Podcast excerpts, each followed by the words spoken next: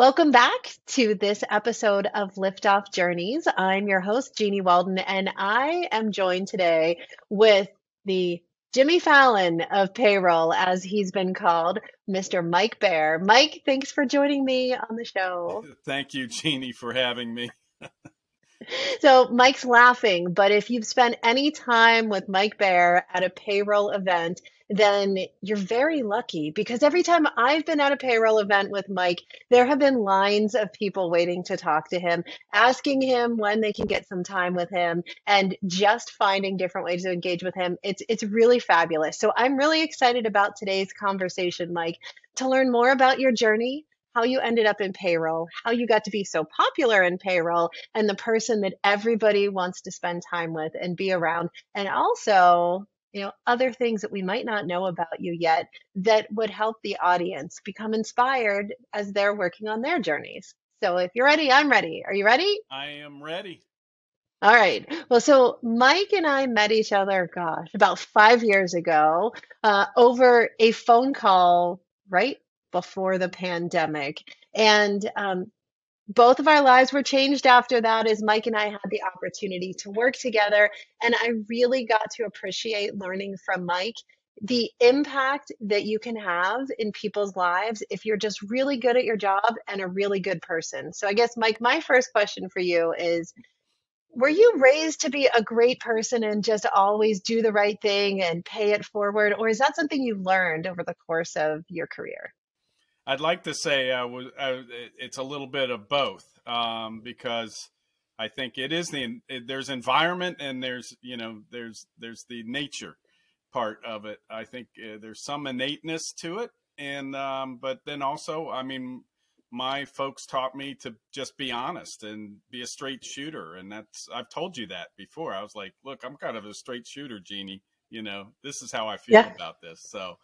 And uh, and I, I think it served me well for the most part. Um, there probably been some times where, you know, it, it set me back a little bit, but I'd rather uh, I'd rather be the straight shooter and and and handle those setbacks than uh, than than try to throw some curves at people. You know what I'm saying? It's just not absolutely. It's not me. Yeah.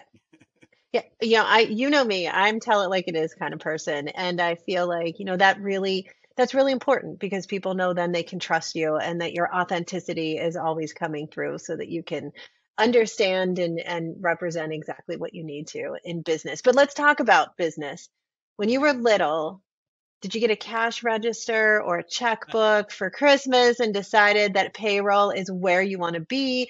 What what did you think you were going to be when you were five or six years old? Well, I got to say, it's well known in the payroll industry, you know, of payroll professionals uh, that, you know, no one ever dreamed of becoming a payroll professional. Um, I'm sorry. It just isn't something people aspire to when they're five or six years old. Um, I did have one of those quarter slot things that I, that I was enamored with, you know, where you just load the quarters in and you dispense them. This takes people back, but back in the day when people, they were, they were like little change uh, things you could wear on your belt. And uh, I did, I did enjoy having one of those for a time. Um, I think I traded it for something else, but at, at any rate, no, I mean, uh, the, the path to payroll for everybody, and including me, is, is kind of circuitous. Uh, it just, It, it's it's not a direct line um, because people don't just really think of this as uh, as something that they want to do. You know, I, I you know, I, of course, younger, I want to be president of the United States, you know, and then I wanted to do business with China, you know, and I, I, I did I did do some of that. I was very pleased to be able to, you know, get the degree and go overseas and work for a time. And, uh, but one of the reasons I got into payroll was be, was because of my graduate studies. I needed a part-time job. Um, and so I found a part-time job on, you know, in, in the want ads, um, back then as a payroll clerk. And so that kind of started my payroll journey right there. They had just moved payroll into H R. Um, at the time. And so I got to learn a lot of H R as well. and uh, in addition to being the payroll clerk. And it was right in a, in a pivotal moment in, in kind of payroll technology where they were just starting to automate timekeeping.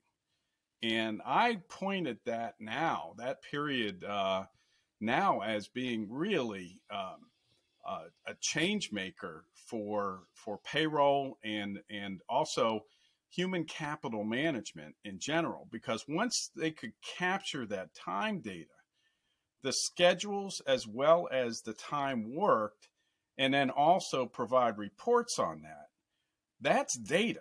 And that's what's really important now. To, that, that to me is like the foundation of human capital management, is to monitor the time and see what's going on with people's time and, uh, and see trends and things like that.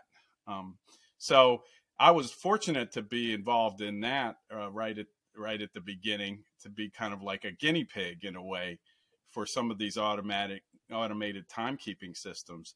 But I also was fortunate to learn a lot about H R. And um, I learned about employment. I, I I ended up actually working when I worked overseas. I worked overseas in China. I was the H R manager over there for a one of the three at the time foreign-owned um, properties in China. Um, and uh, actually, they called it personnel manager. Uh, it was a it was an international hotel chain, well well known. Um, and, uh, and, and so I was able to work, work overseas, which is what I desired to do at the time. And, um, and then when I came back, there was a little thing that happened, um, called Tiananmen. Uh, and, and it was uh, very tragic at the time.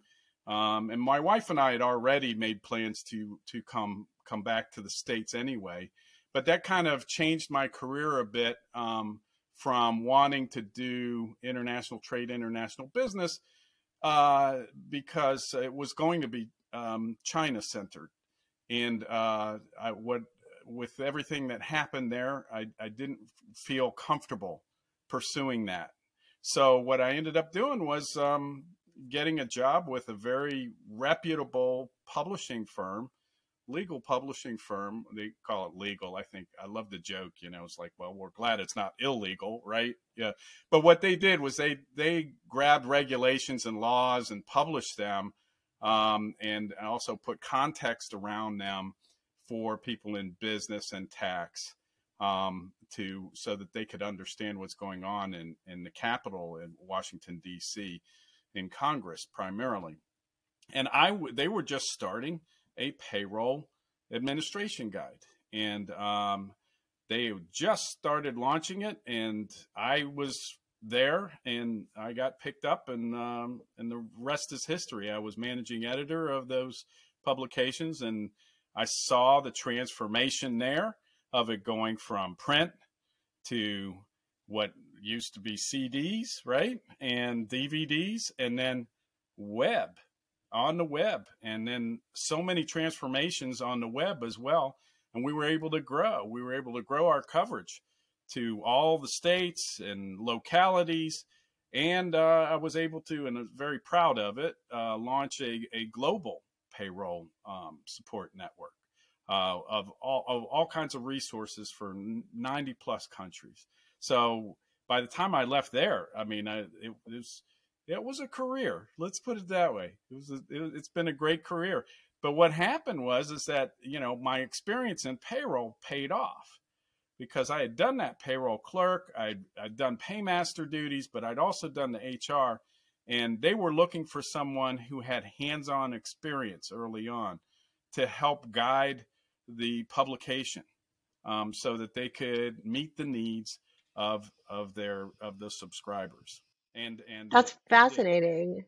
Yeah, I, I love that. So you just said something super important there, that, you know, in the beginning, you you did a lot of hands-on work and just a lot of basic work to get by and just learn the trade and, and start at the bottom and move up. And, and that paid off for you, because then in more of a leadership role, people were looking for somebody who had that frontline experience. So I guess it, you know, proves that all of those early jobs that we have when we're starting our careers really make a difference in helping us get to more senior careers as we grow.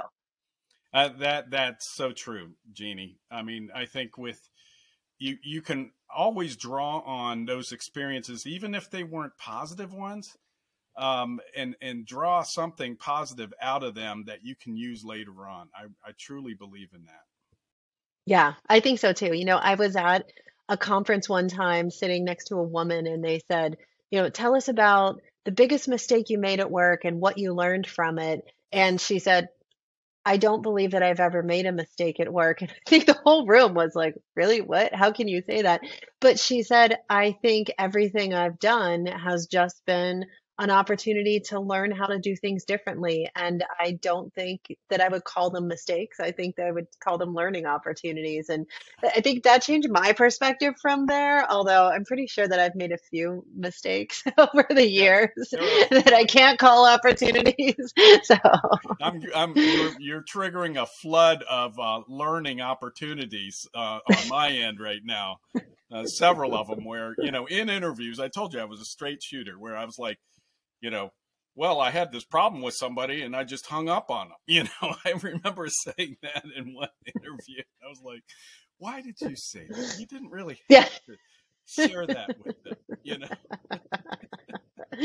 Well, you know, that, that's, that's the, you know, not so positive side about being a straight shooter all the time. You might have a little T M I there, but, but, you know, it's fascinating to hear how your journey changed. You started out school with one idea in mind, but you did that. You accomplished what your goals were. So have you always? Yeah, a good part of it. Yeah. And so it was great. Have, yeah. Do you feel that you've always been goal driven? Yeah, I remember um, when I was in graduate school and I was working as this in, in payroll and H R and running into somebody at a cocktail party and I was telling them what I wanted to do. And uh, he was like, man, you, you've got aspirations. Um, you know, you, you, a lot of people don't have, uh, can't grab onto that really well. And I think another thing, this is an interesting thing that I think before we uh, started this podcast, we had been talking a little bit about people's journey and that some people are just driven to a particular Uh, type of work. And when I was in the hotel industry, I really witnessed that. Um, you know, folks in the hotel industry, there are some uh, very devoted, and this is it kind of thing.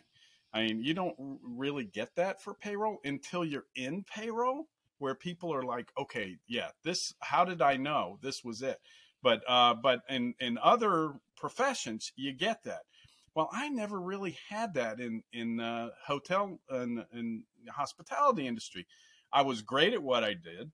I enjoyed the people. I enjoyed working with all the people, and um and that was one of the beautiful things about H R is that you know every day is different, and um and you get to work in so many different ways. It's it's just a, a wonderful opportunity, uh, but um at at the same time. You, you know, I have always felt like I never had that same commitment as some of these other hoteliers, you know, that are just like, this is it for me. I'm, you know, this, uh, this is my career and I love it. And it's true in a whole bunch of other professions. I never quite grabbed that in any particular field, I have to say. But I always felt like I could be really good at some of these things. I'm not good at everything, but I could be really good at some of these things and excel at several of them. And then also be satisfied with, with that. I'm, I, I, I have to say, I'm pretty happy with the turns and, you know, in, in my career, because it, it's been, uh, it's been quite a satisfying kind of journey. So do you feel like when you got into the payroll industry that that was your aha moment? You said, wow, this is where I belong? No, no, no, I didn't. I, I spent, so you're still know, searching. Well, okay. So there were, there are a couple factors there, Jeanniey. And one, one is kind of like more on a professional level. It's kind of like when you get in a position, I always feel like I'm kind of trying to work my way out of the job. I want to I want to get in that position, but then that's, it's, I don't want to kind of stay there forever. I want to kind of work my ways and bring people up, help, help develop talent so that, you know, I can move on and then other people can slide in and those kind of things. So that's, that's the thing on the professional level.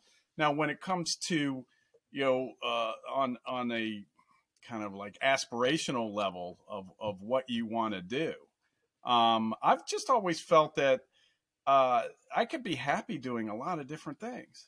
And, uh, as, as long as I put my mind to it and I can, I can really feel like I'm contributing positively to something, um, that's basically what, what I need, you know, I think in my, in, in, in my yeah. career, you know, is, is something like that. And I felt that way when I was working with you, Jeanniey, and I felt that way mm-hmm. before when I was in the publishing business. Yeah. So where do you think your journey is going to take you next? Well, this is pretty exciting because I am transitioning right now, and and it's a wonderful uh, opportunities for me because uh, one of the reasons I left that publishing was because I, you know, hey, I'm I've had a great career here. I just feel like I've I've done all that I could, and um, it was a great organization that I work with. But what I really want to do, if I'm going to do anything else, I need to start it now. And I was able yeah. to start that and start working in, in a, in a different field, but still related to payroll, which was wonderful for me because then I could stay in touch with all those people that I was able to network with as I was building the products that we were working on uh, in the publishing area. And then also leverage those, those, that, that, and also my knowledge to help the company that we were with, you know, really uh, enhance its brand and enhance the position of, of the products in that marketplace. Uh, it, and it was very fulfilling. So now I'm looking for, you know, generally another um, kind of uh, uh, forward-looking company that uh, that could use services in terms of uh, uh, consulting or communication and uh, and marketing. I learned a lot in my last position on the marketing side. I did do a lot of marketing uh, for the publication that, uh, in, in the, that publishing firm that I was at, but but nothing like what I learned of the last few years uh, where where I was before. And um, uh, I can leverage those things and help companies uh, achieve a level of visibility in a marketplace that is really kind of, let's just say, skeptical um, about about new things. Um, and payroll has always been kind of very cautious about taking on new things and, and moving in new areas. Um, and and for, for a good reason, because it's a super critical function. So what are your thoughts on, on payroll potentially moving into the crypto space? Because, you know, payroll, big changes in payroll have included things like direct deposit and pay cards and, you know, other types of advancements. There's a lot of talk, debate about should you pay your employees in crypto or not crypto, the stability of it. Do you have any thoughts in that area? I sure do. I, I definitely do because, I mean, I've been, we've been steeped in payments uh, for the last few years. Now, payments, you got to remember, there's They're, they're ends of payroll. Um, and payment is right at the very last part of the payroll process. But it's it's super critical as we've as we've seen recently with the banking crisis and how uh, so funding is so important. Um, it, it, but that's only one aspect of payments. So payments by itself is like a whole kind of field, and employee payments is a, is another one. So one of the things I've observed, and this is how I approach things, is like I'm I'm this observer now of all these things going on, um, is it, when it comes to um, virtual currencies or cryptocurrencies, however you want to call it, um, it's going to be kind of what the employees want. Um, and it, it it's not going to be driven like uh, direct deposit was, Uh, where employees had to be convinced to take up um, a direct deposit uh, as opposed to getting a paper check. Um, it's, it, you know, employers drove that and, and businesses drove that. This is somewhat being driven by businesses, but I think the oh, biggest factor is going to be, will employees, individuals embrace the cryptocurrency enough so that they're going to tell their employers, hey, I want to be paid this way. I want to be paid yeah. in this currency. So uh, payroll is already dealing with that to a certain extent and has traditionally dealt with that with, with overseas workers, people wanting to have half their pay. I remember when I was overseas, I had, you know, a certain amount of my pay in U S dollars and a certain amount of pay in, in, um, in Chinese. And um, so it, it was, it was that way before. This is another type of currency. Certainly payroll can enable it and handle it. One of the challenges with the, the crypto, of course, is the stability of the, of that, um, that, that that those currencies, and um, also kind of the power hungry way that those amounts are generated. Um, so there's there's a couple of factors going against crypto, kind of more on the infrastructure side, but I think once you see employees embrace that as a bona fide, valid way to get paid, they're going to demand that from employers. Um, kind of like um, like employers are are d- demanding now on-demand pay, uh, for example, mm-hmm. or earned wage access. So um, yeah. employees are, are are are going out of their way now and saying, "Hey, I, I want to work and I want to be able to uh, access my pay on demand." It's going to be what the same about kind of thing. Yeah. What about vendors? You know, do you ever do you ever envision a world where the supply company wants to get paid in crypto or the facilities company wants to get paid in crypto? Um, I have not thought about that too much, so I don't know if I yeah. can uh, really give you a great answer to that. Um, just off the, you know, kind of off the cuff answer is, again, it's going to be, you know, the demand for it. Um, is this is this better than getting paid in uh, fiat currency? Um, yeah. And uh, and and right now we don't know where that's heading. I don't think. Well, it's a journey of its own kind for sure, right? It definitely is, and it's it's again it, for payroll. It's just one of these little pieces, these little things, and it's like, oh yeah.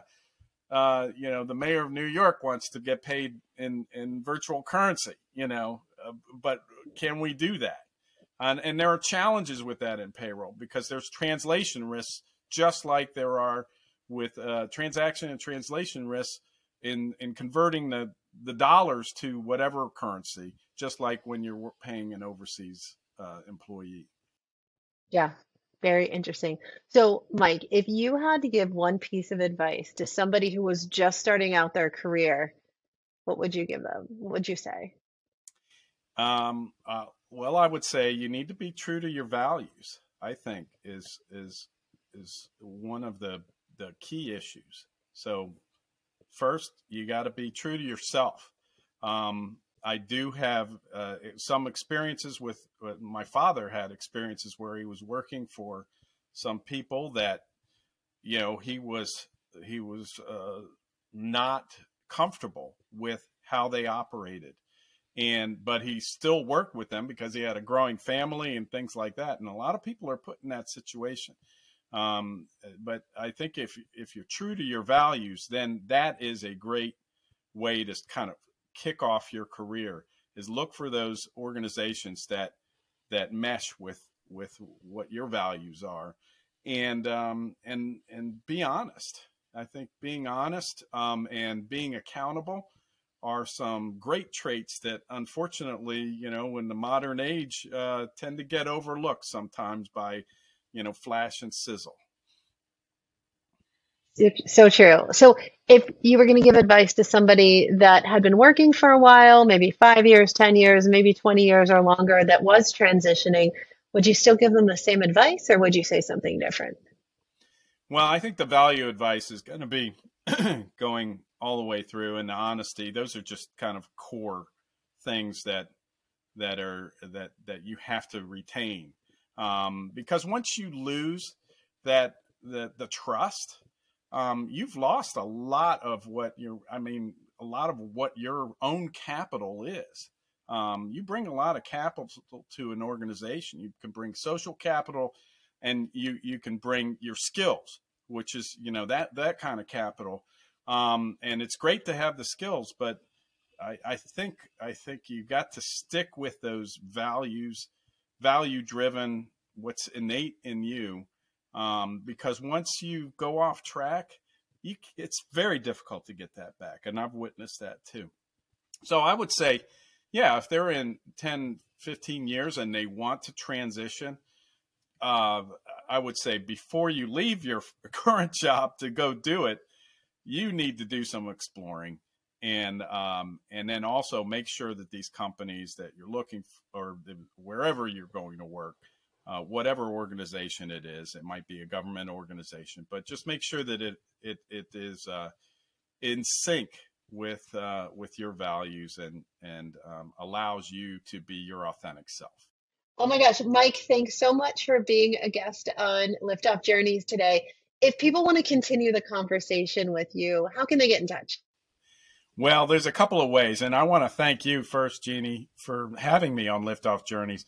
But I, I can be reached. Uh, I have a Gmail uh, email. It's m t bear five one one point five at gmail dot com. But I'm also on LinkedIn, and I'm also on Twitter and, and Instagram, Papa Bear five. So um, please, uh, please look me up on those uh, social media platforms as well. Great. If you're in the payroll yeah. space. Absolutely. If you're in the payroll space, if you're interested in talking about journeys, transitions, if you want to talk about working in China, there's so many things that we could talk to you about, Mike. So I'm sure the audience is going to be in touch. And for everybody listening, stay tuned for our next guest, because if you thought Mike was great, you're going to be blown away by our next guest, and you'll have to tune in to see what I mean.